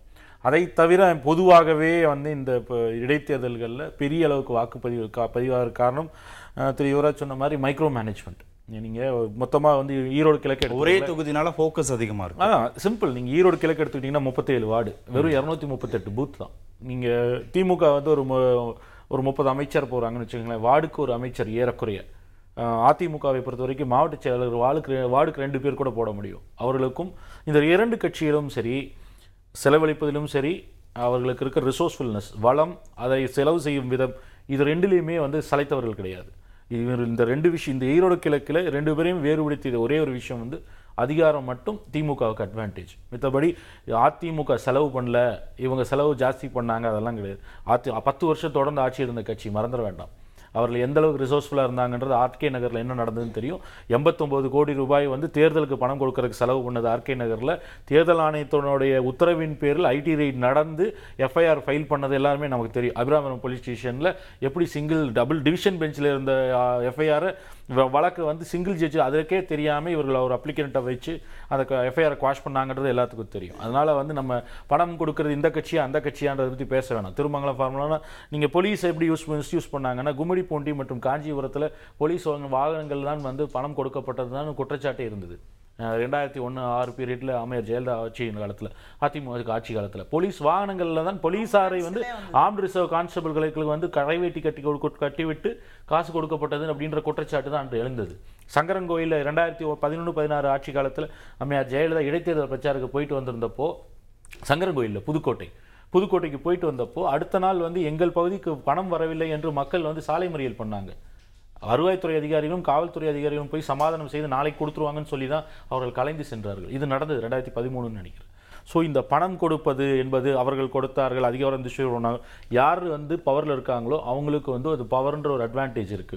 மற்றபடி இந்த இரண்டு கட்சிகளும் செலவு செய்வதற்கு சலித்தவர்கள் இல்லை. அப்ப ரெண்டு பேரும் செலவு செஞ்சிருக்காங்க ஈக்குவலா அப்படின்னா யாருக்கு ஃபேவரா இருக்கு இல்ல எனக்கு தெரிஞ்சு இது டெஃபினட்டாக வந்து அட்வான்டேஜ் இவி கே சிலங்கோவன் தான். இப்போ திமுக தான் பார்க்கப்படுது. திமுக வர்சஸ் அதிமுக தான். இருக்கு களத்தில் இருக்கக்கூடிய இவி கே சிலங்கோவன் கை சின்னம் இருந்தாலும் கூட இது திமுக வர்சஸ் அதிமுக என்று பார்க்கப்படுகிற தேர்தல் திரு கலை சொல்ற மாதிரி நெக் டு நெக்கா நெக் டு நெக்கெல்லாம் வாய்ப்பே இல்லை எனக்கு தெரிஞ்சு. எனக்கு தெரிஞ்சு குறைந்தபட்சம் முப்பதாயிரம் ஓட்டில் வந்து இவி கே சிலங்கோவன் வெற்றி பெறுவார். முப்பதாயிரம். முப்பதாயிரம் மினிமம் எனக்கு தெரிஞ்சு வெற்றி பெறுவார். அதற்கான வாய்ப்புகள் நிறைய அப்படி கூட சொன்னா கூட ஒரு லட்சத்துல இருந்து குறைஞ்சிட்டாங்க. ஒரு லட்சம் போவதற்கான வாய்ப்பு இல்லை. நீங்கள் பதிவானதே பார்த்தீங்கன்னா வந்து ஏறக்குறைய ஒரு லட்சத்தி அறுபதாயிரம் எழுபதாயிரம் தான் வந்திருக்கும். ஏன்னா எழுபத்தைந்து சதவீதம் தான் போல் ஆயிருக்கு நீங்கள் நான் சொன்ன மாதிரி மைக்ரோ மேனேஜே பண்ணினாலும் போல் ஆகுறதுன்றது ஒன்று இருக்குது ப்ளஸ் இங்கே இந்த ப்ராசஸ் இங்கே எழுபத்தைந்து பேர் இருந்து அந்த வாக்கு ஒரு வாக்கு பதிவு நான் வரும்போது அவர் பேசி கொண்டிருந்தார். ஒரு வாக்கு வந்து பதிவு செய்வதற்கு ஏறக்குறைய வந்து ஐந்து ஆறு செகண்டுக்கு மேலே ஆகுது. time இருபது. செகண்ட் வரைக்கும் ஆகுதுன்ற பொழுது அந்த நிறைய பேர் கடைசி நேரத்தில் அந்த ஆறு மணிக்கு அப்புறம் வந்து அவர்களால் பதிவு செய்ய முடியல. அந்த வாக்குப்பதிவு எண்பது சதவீதத்தை தாண்டு தான் நான் எதிர்பார்த்தேன். பொதுவாக வந்து அது அந்த பேட்டர்னில் தான் போயிட்டு இருந்திருக்கு தமிழகத்தை பொறுத்த வரைக்கும். ஸோ இந்த இந்த போலானது கொஞ்சம் குறைந்தாலும் கூட நீங்கள் மொத்தம் ஒரு லட்சத்து அறுபதாயிரம்ல வந்து ஒரு லட்சம் மார்ஜின் வருது அப்படின்றது அப்போ அறுபதாயிரத்துக்குள்ள மற்ற எல்லோரும் சுருங்கி போவார்கள்ன்றதுக்கு ஆனால் வாய்ப்புகள் மிக குறைவு. ஏன்னா வந்து நாலு அஞ்சு கண்டஸ்டன்ட் இருக்காங்க. தேமுதிகவை நான் எனக்கு தெரிஞ்ச ரெக்கனிங்லேயே இல்லை. அவர்கள் போட்டியில் இல்லாத ஒரு வேட்பாளர் திரு ஆனந்த் அவர்கள். மாம் தமிழர் இதில் வந்து ஒரு பெரிய அளவிற்கு எல்லோ கணிப்புகளும் சரி அவர்கள் பிரச்சாரம் செய்த விதமும் சரி அதில் வந்து ஒரு ஒரு ஒரு கண்டிப்பாக ஒரு தாக்கத்தை ஏற்படுத்துவார். நீங்க போன தடவை அவங்க பெற்ற பொது தேர்தலில் பெற்ற அந்த ஆறு சதவீதத்துக்கும் சுற்றம் ஓட்டுகள் இருக்கு இல்லையா? ஏறக்குறைய ஆறு சதவீதம் ஓட்டுகள் இருக்கு.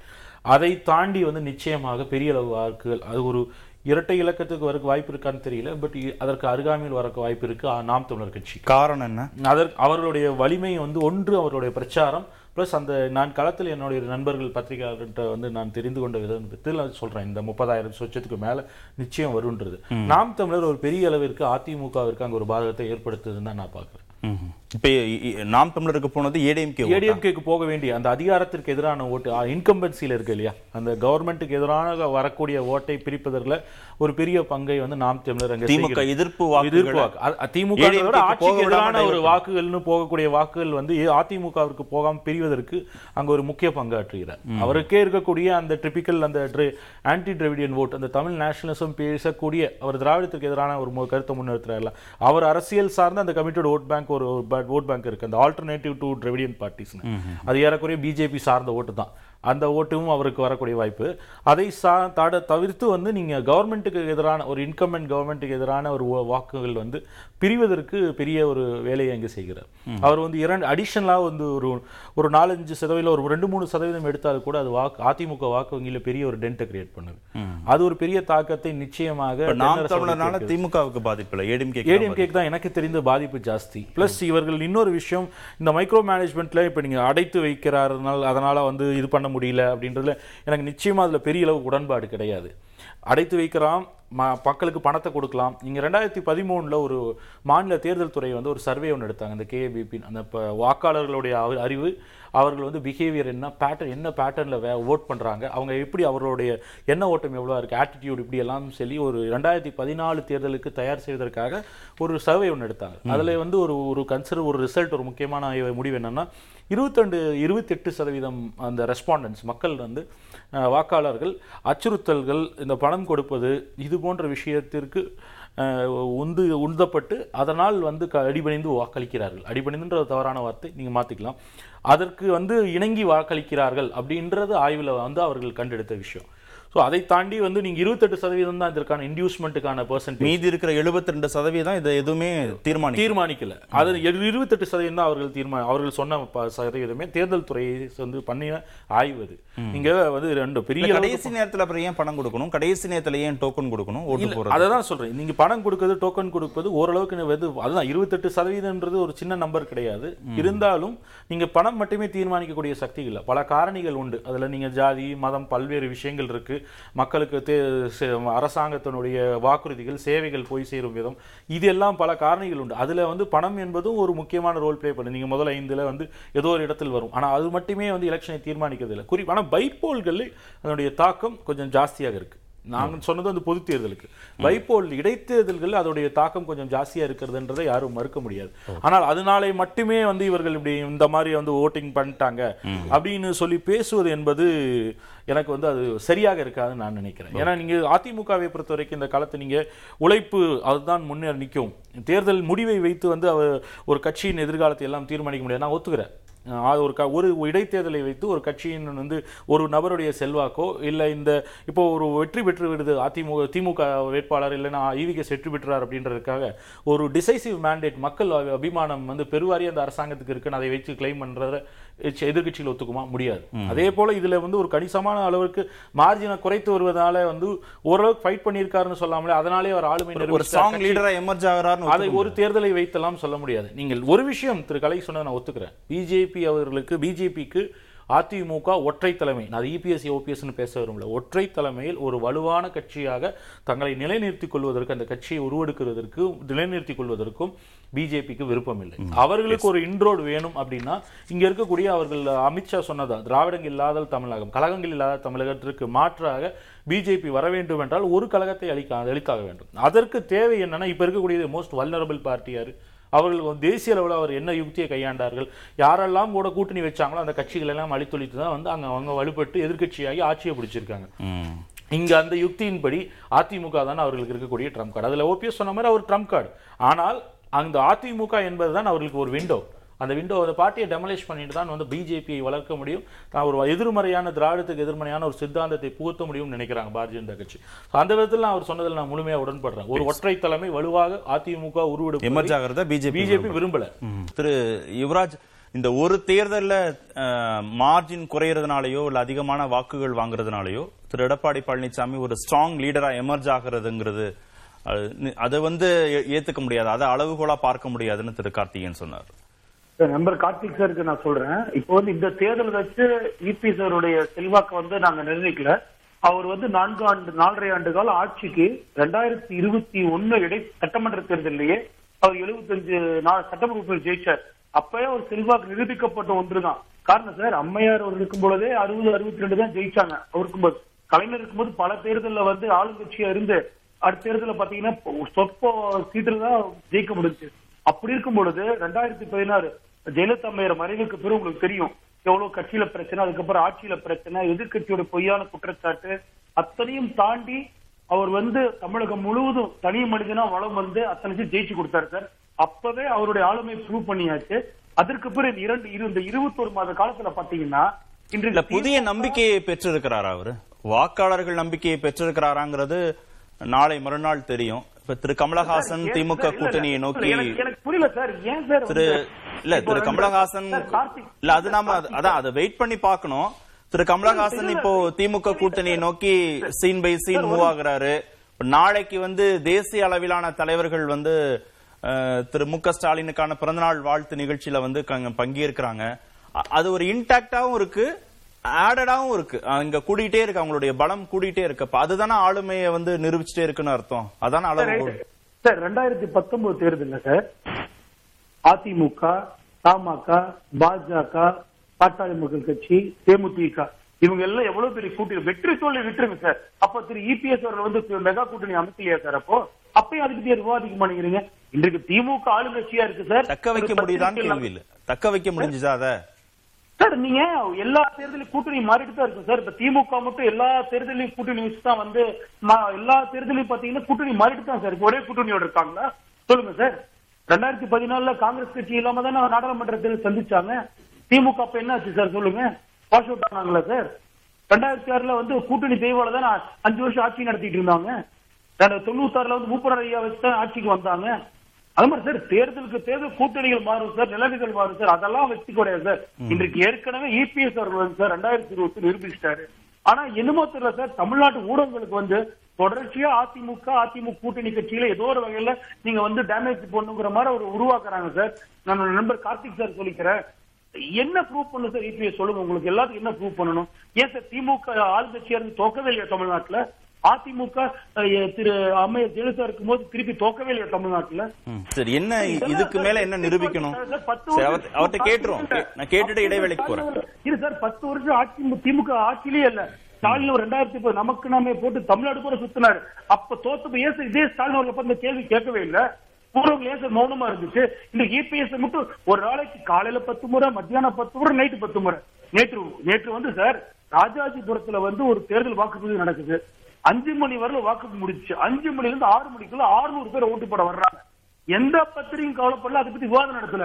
ஓபிஎஸ் அவர்கள் பத்தி என்ன பண்ண இல்ல போறாங்க? அது அது தேர்தல் பார்வையாளர் திரு கிருபாகர்ட்ட ஊடகங்கள் கேட்கும்போது எங்களுக்கே தெரியலன்றார். அது எப்படி வந்தாங்கன்றது எங்களுக்கே தெரியல அப்ப என்ன தேர்தல் நடத்தினாங்க சார்? அப்ப என்ன தேர்தல் அதிகம் இப்படி சொன்னாருன்னா என்ன தேர்தல் இதோடு நடத்தி இருப்பாங்க சொல்லுங்க பாக்கலாம் எத்தனை கம்பெயின் கொடுத்தோம் சார் கொண்டு போய்? ஒன்னக்காச்சும் ஆக்ஷன் எடுத்துல. ஒண்ணுமே இல்ல சார். அண்ணா முடிவுக்கு வந்துட்டான் சார் தேர்தல். என்ன வேணாலும் காசு கொடுத்துக்கோ என்ன வேணாலும் பண்ணிக்கோ எதை வேணாலும் கொடுத்துக்கோ. வாட்ச கூடு பாத்திரத்தை கூடு புடவையை கூடு. ரொம்ப அநியாயம் சார் ஈரோடு தேர்தல். அது சார் மக்களுக்கு இந்த தேர்தல் மேலே நம்பிக்கை இல்லாத அளவுக்கு இன்றைக்கு திமுக தேர்தல் நடத்தியிருக்காங்க சார். அதுக்கு தேர்தல் நீங்க நீங்க வந்து திமுக மட்டும் கொடுத்ததா சொல்றீங்க. திரு கலை வந்து ரெண்டு கட்சிகளும் கொடுத்ததாக சொல்றாரு அவரு. சார் நீங்க நீங்க வாக்காளருக்கு பணங்கிறது சார் உங்களுக்கு தெரியும் திருமங்கல ஃபார்முலா எப்ப யார் ஆரம்பிச்சு வச்சாங்க அது எப்படி போயிட்டு இருக்கு. இந்த பட்டி ஃபார்முலா யார் சார் கொண்டு வந்தா? திரு கார்த்திக் சார் சொன்னார் இந்த மாதிரி வந்து அதனால வந்து தேர்தல இம்பாக்ட் ஆகாதுன்னு சொல்றாங்க சார். நிச்சயமா இம்பாக்ட் ஆகும் சார். நீங்க பதினஞ்சு நாள் தொடர்ச்சியா காலைல சாயந்தரம் உட்கார வச்சு ஐநூறு ரூபாய் காலையில சாயந்தரம் ஐநூறு ரூபாய் சாப்பாடு கொடுத்தாங்கன்னா சில பேர் சார் எல்லாத்தையும் சொல்ல பேர் சில பேர் மனசு மாற வாய்ப்பு இருக்கு சார். எப்படி மனசு மாறாம இருப்பாங்க சார்? ஏன் சார் பதினஞ்சு நாள் சாப்பாடு கொடுத்தாங்க பணம் கொடுத்தாங்க ஒரு தடவை போட்டு போட தான் செய்வாங்கல்ல சார்? சொல்லுங்க பாக்கலாம் அது மட்டும் இல்ல சார். அது மட்டும் கிடையாது. நீங்க மிரட்டப்பட்டிருக்காங்க பல இடங்கள்ல ஆதாரத்தோட சொல்ல முடியும் சார் எந்த பகுதியில? மாணிக்கமலை ஹவுசிங் யூனிட்ல எத்தனை பேர் யாரு மிரட்டினா ஆதாரம் இருக்கு. அதெல்லாம் கொடுத்து நாங்க தேர்தல் அதிகாரிக்கு கண்டுக்கவே இல்லை சார் அவங்க. ஒரு இது இல்ல சார். பாரபட்சமா தேர்தல் ஆணையம் கண்டுக்கவே இல்லையா? இன்னும் நீங்க அப்படின்னா வந்து வழக்கு தொடர்ந்துருக்கலாம்ல டெல்லியில இருக்கக்கூடிய தேர்தல் ஆணையர் எப்படி நியமிக்கக்கூடிய சீஃப் எலெக்ஷன் கமிஷனர்னு தெரியும். எப்படி நியமிக்கப்பட்டவர் அருண் கோயல்னு தெரியும். பாரதிய ஜனதா கட்சியோட வந்து கைப்பாவையாக தான் எலெக்ஷன் கமிஷன் ஆஃப் இந்தியா செயல்படுதுன்றது இந்தியாவுக்கே தெரியும். சுப்ரீம் கோர்ட்டே வந்து கண்டிச்சிருக்கு. எப்ப- எப்படி நியமிக்கப்பட்டார் அருண் கோயில் தேர்தல் ஆணையரா? அது ரிட்டையர் ஆகிறதுக்கு முன்னாடி ஒரே அவர் நாள்ல என்ன- விஆர்எஸ் அவர் என்ன சொல்றாருன்னா இங்க வந்து புதுசு அந்த அதிகாரிகள் எல்லாம் புதுசு. கவுண்டர்மேன் பண்றதுக்கு சிஆர்பிஎஃப் வீரர்களுக்கு ஒரே இடம் கேள்வி சிஆர்பிஎஃப் யாருக்கு ரிப்போர்ட் பண்றாங்க? நீங்க நம்ம கேட்ட ஒரே கேள்வி எலெக்ஷன் கமிஷன் ஆஃப் இந்தியா ஒரு ரிப்போர்ட்டை வந்து சிஇஓ கிட்ட கேட்டிருந்து எலெக்ஷனை கவுண்டர்மேன் பண்ணிருக்கலாமே. தேர்தலுக்கு நடந்து முடிஞ்சதுக்கு அப்புறம் கூட கவுண்டர்மேன் பண்ணதெல்லாம் இருக்கு இந்தியாவுல. நான் கேக்குறது எலெக்ஷன் கமிஷன் ஆஃப் இந்தியாவிற்கு அந்த வில் இருக்குன்னா இந்த இத்தனை செய்திகள் வருது இல்ல நீங்கள் எல்லாவற்றுக்கும் உடனடியாக டெல்லிக்கு பிரயாணிக்கும் பாரதிய ஜனதா கட்சியும் அதன் கூட்டணி கட்சியான அதிமுகவும் உடனடியாக அறிக்கைகளை கொடுக்க முடியும் பொழுது இந்த விஷயத்தை சொல்ல முடியாதா? ஏன் அன்டெஸ்டட் சொல்லி எப்ப பார்த்தாலும் நிரூபிக்கணும்னு கேக்குறீங்க. ரெண்டாயிரத்தி பத்தொன்பதுல வந்து கூட்- பெரிய கூட்டணி தான் அமைச்சீங்க ஏன் முப்பத்தெட்டு சீட்டு முப்பத்தொன்பதுல தோத்து போனீங்க? முப்பத்தொன்பதுல முப்பத்தெட்டு ஏன் தோத்து போனீங்க?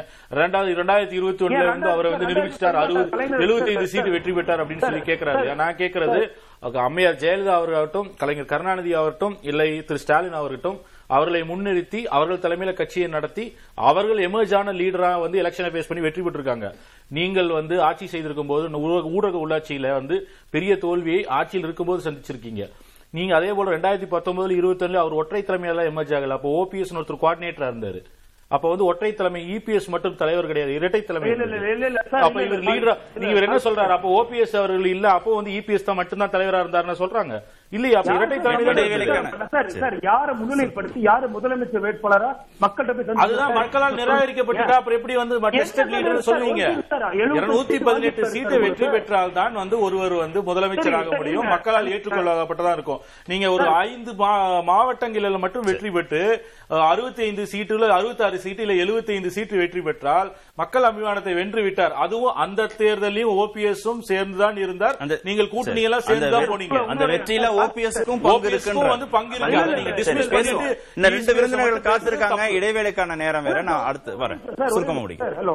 சுருக்கமா முடிங்க திரு யுவராஜ் இல்ல சார் கார்த்திக் சாருடைய விருப்பமான கட்சி திராவிட முன்னேற்ற கழகம் ரெண்டாயிரத்தி பதினொன்னுல எதிர்கட்சி அந்தஸ்து இருந்துச்சு கலைஞர் இருந்தாரு ஸ்டாலின் இருந்தாரு. அப்ப அது எதிர்கட்சி அந்தஸ்து இருந்துச்சு? அப்ப செல்வாக்குல தரம் ஒத்துக்கிறாரா சார்? இல்ல தோல்வி தோல்வியை பற்றி பேசல திரு யுவராஜ். நான் தோல்வியை பற்றி சொல்லல. இருபத்தி மூணு சீட்டு தான் வாங்கினாங்க. பிரதான எதிர்க்கட்சி அந்தஸ்தை திமுக இரண்டாயிரத்தி பதினொன்னுல இழந்தது.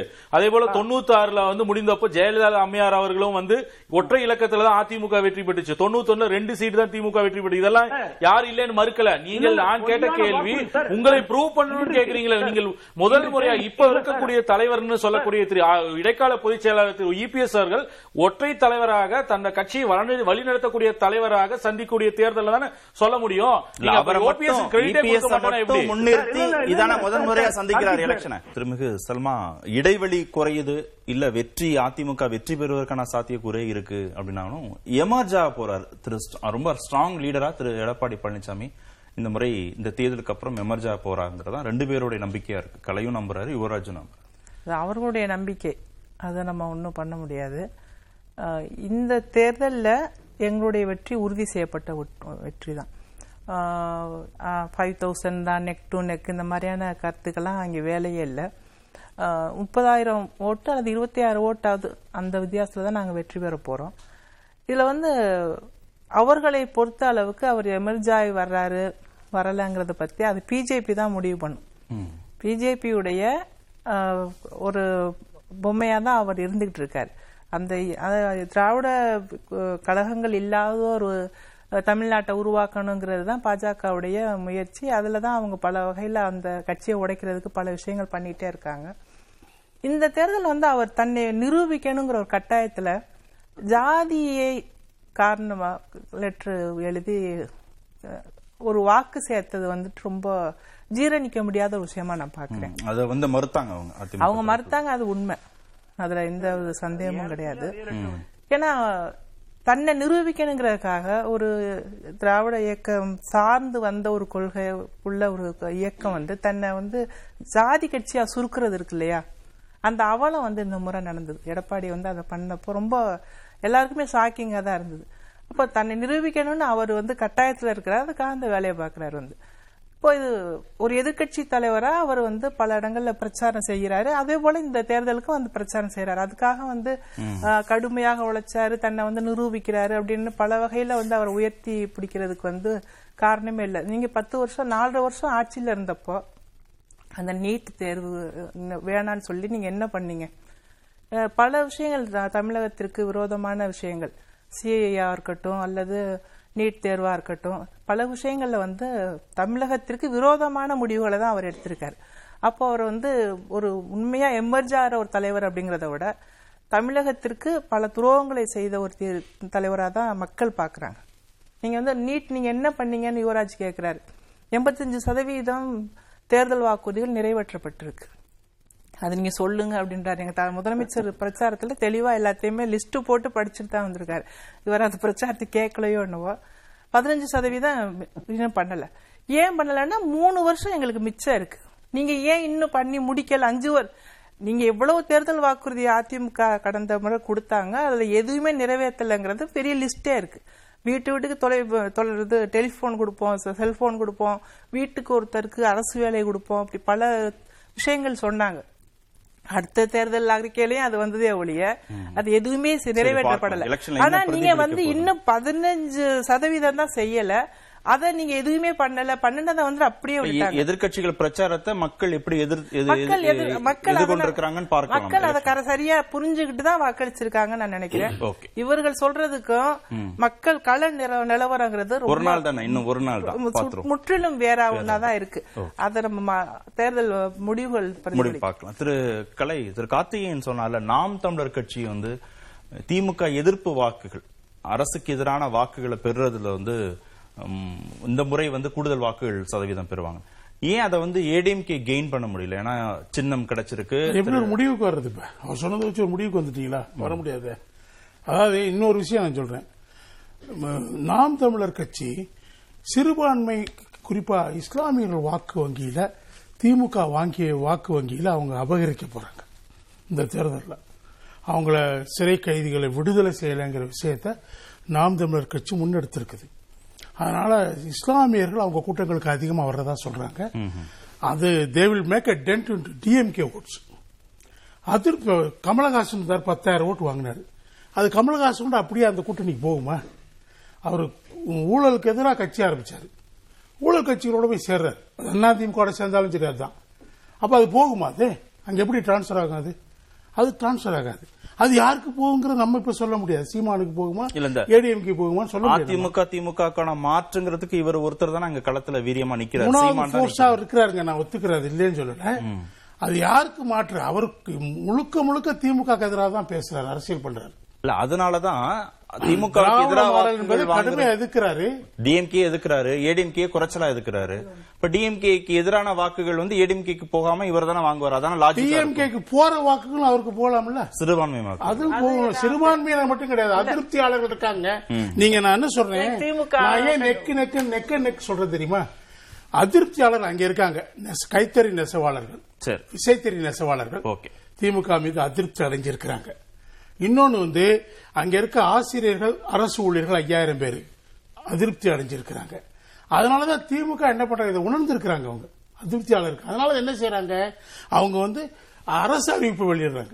நாங்க வந்து உங்களுக்கு ஆயிரம் யூனிட் இலவச மின்சாரம் தர்றோம் தேர்தலுக்கு பின்னாடி சொல்றாங்க. அரசு அறிவிப்பு வெளியிடுறாங்க. இதுலயும் அப்படிதான். இந்த மகளிர் உரிமை தொகையையும் அரசு அறிவிப்பு வாக்கு கொடுத்தது திமுக. திமுக மேடைகள் இப்ப கூட சொல்லலாம். நாங்க கொண்டு வருவோம் சொல்லி. அரசு அறிவிப்பா வெளியிடுறாரு. இதெல்லாம் வந்து இந்த- இது பிரச்சாரத்துல அது கேள்வியா கேட்கும்போது பதில் சொல்ல கட்சி தலைவரா சொல்லிருக்கலாம் சரி ஓகே. பார்க்கலாம். முதல்வரா பட்ஜெட்ல நாங்க அனௌன்ஸ் பண்ணுவோம் லைன். டிமார்க்கெட் எப்படி சொல்லல. அதிருப்தி அரசாங்கத்துக்கு எதிரான. வாக்கு. மூணு பேர் சொல்லல. ஓகே. மாடல் கடந்து கோட் ஆஃப் கான்டக்ட்ல அமல். வரும்போது. எல்லா. இன்டர்பிரேஷன்ஸ்க்கும் இன்னும் ஒரு இருபத்தி நாலு சொல்லப்பட்ட மணி நேரத்துல. விட பேசுவோம். புது பேசுவோம், நன்றி. நிகழ்ச்சி பேச நிறைவு. பெறுகிறது. எதிர்த்து பேசிட்டு தவிர மக்கள் தங்களுடைய பங்களிப்பை அளிக்க வேண்டும்.